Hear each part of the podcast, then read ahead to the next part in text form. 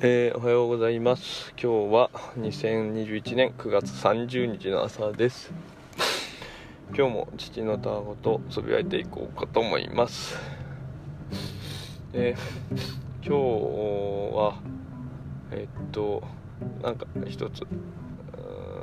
疑問の投げかけというかな感じで、まあ前も似たようなことを話しているかもしれないんだけども目の前にある壁を乗り越えるのか、えー避けて通るのかあーっていうのの判断基準ってなんかすごく難しいなっていう話でなんかまあ壁自身をこう避けようと思えばいくらでも避けられるしかといってそのある壁を乗り越えないっていうのはそこで学び取れるであろうことだったり達成できることであろう達成できるかもしれないことっていうのそういう機会を逃すことにもなる、うん、だけどなんかそこのなんかこう具体的な答えみたいなのは自分の中の答えみたいなのがまだなんか出てないような感じで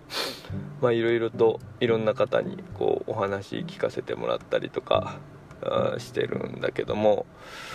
うんなんかまだもやもやもやしてるところというか一旦ちょっと吹っ切れたりすっきりしたところもある中でやっぱなんかそこの考え方っていうのがはっきりしてない。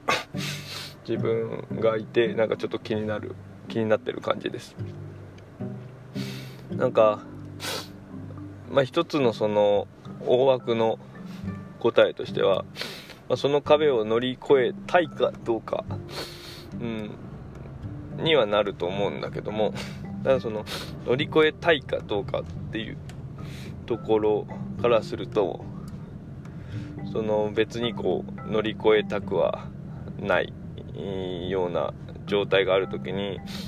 それはその他他の環境だったりとか環境がちょっと困難な環境だったりとか、うん、あるいはその自分に対しての甘えだったりとか、まあ、そういうようなのも多分に含みうるなっていうのがあって、まあ純粋に超えたい。みたいなその思いみたいなのはどういうものなんだろうかっていうのもなんかはっきりしてない感じです。なんかこう言い方変えるとなんかある物事を進める中でその自分に責任を持つというか、まあ、自分の責任なのかというか自分の課題なのかその環境の課題なのかというか、うん、どっからどこまでをこうそこのボーダーっていうのもなんかすごく分かりづらいなと。極端な話あるその環境の中にいる自分っていうのはその環境に対して自分も影響を与えうる存在で。でそうだとすると極論すれば、えー全部自分の課題なわけでそれをこううんじゃあそれは環境が悪いとか環境のせいに、えーして、えーしまうっていうのはいかがなもんかというふうな考えにもなるしただあるいはその環境に、えー全く個人的にこう影響を与えれない状態。だとすると そのそれでもその与えれない状態なのにもかかわらずそのその環境にこう自分が、えー寄与できるという錯覚した上で自分が自分にこう課題自分の課題として受け止めるという風なのはドツボにはまっちゃうなと。思ってて。具体的に言うと、まあ、変えられない環境っていうとうん、例えばもう自然の物理の世界。例えばリンゴをこう手離してリンゴ持ってて手離してこう落ちるというような状態があるけどその環境の中自分があ自分が何か行動を起こすことでこのリンゴを落ちない状態に、えー、するっていうことはあの、まあ、今の事実上無理な難しいわけで。まあ、いろんな他のその細かい、えー、今はここにその自分とリンゴしかないっていう状態、っていう前提ではあるけどもその中そういう自然の摂理に抗えないけどもその環境の中でそのリンゴが落ちてしまうのは自分のせいだみたいに捉えたらまあそれはあのドツボというかどうしようもできない。それそれをまあ具体的にそれで苦しむことはないけどリンゴが落ちることが。でもそれが自分が苦しいっていうことだとするともう本当に自分を追い詰めちゃうことになるなと思ってね、うん、まあ今こう喋ってて少し頭の中が整理できてきたんだけど、まあ、そういう意味ではその環境その環境自身っていうのは、まあ、今の絶対的に変えられない介入できない環境とか条件とかっていう場合はもう本当にその自分の課題として捉えるとおかしなことになっちゃうけどもまあそれ以外のその普段の生活の中ではまあ、おそらくその絶対に介入できないみたいなことじゃなくてもう確率論の話になってくるのかなと。大体この何パーセントぐらいは介入できそうとか、うん、まあその介入できうるその可動性でしかないからあとはもうそこを戦略的に考えるとするとその可能性が介入できる可能性が高ければそのそれにトライししうるというかトライするあのモチベーションにはなりうるかなとは思うんだけどその環境を変えると。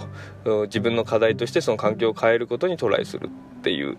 ところに、えー、挑むっていうのは、まあ、ありなのかもしれないけども、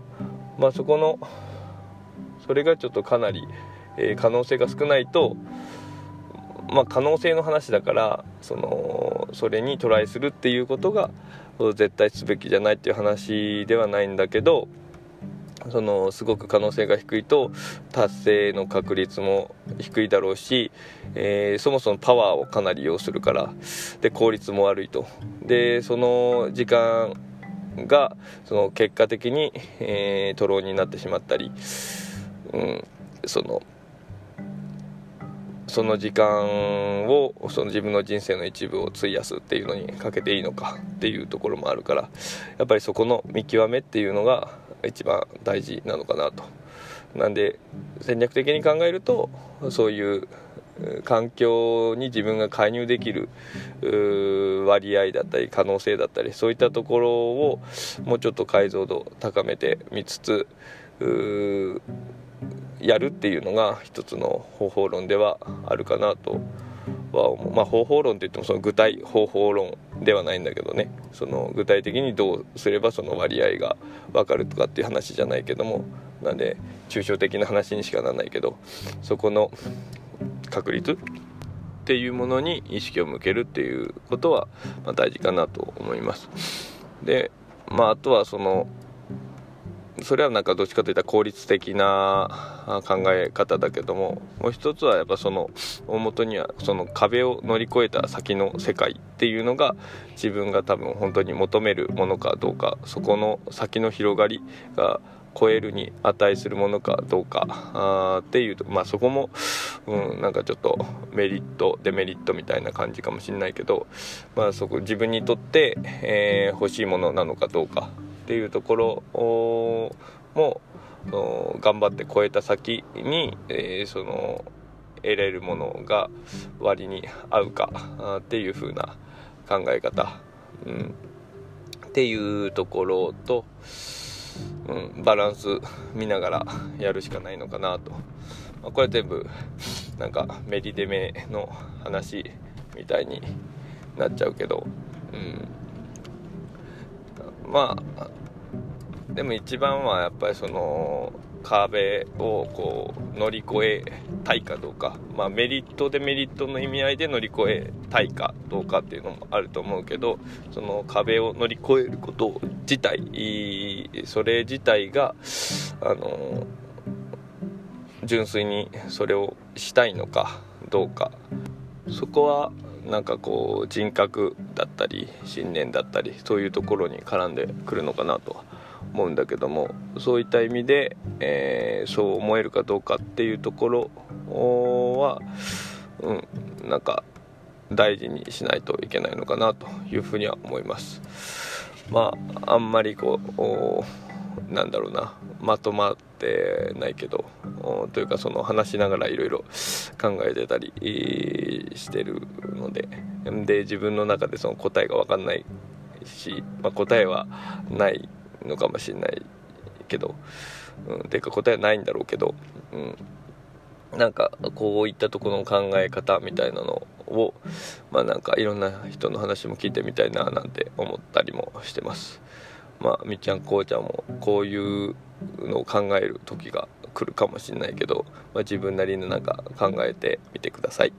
はい、えー、それじゃあ今日はそんなところです。それじゃあまた。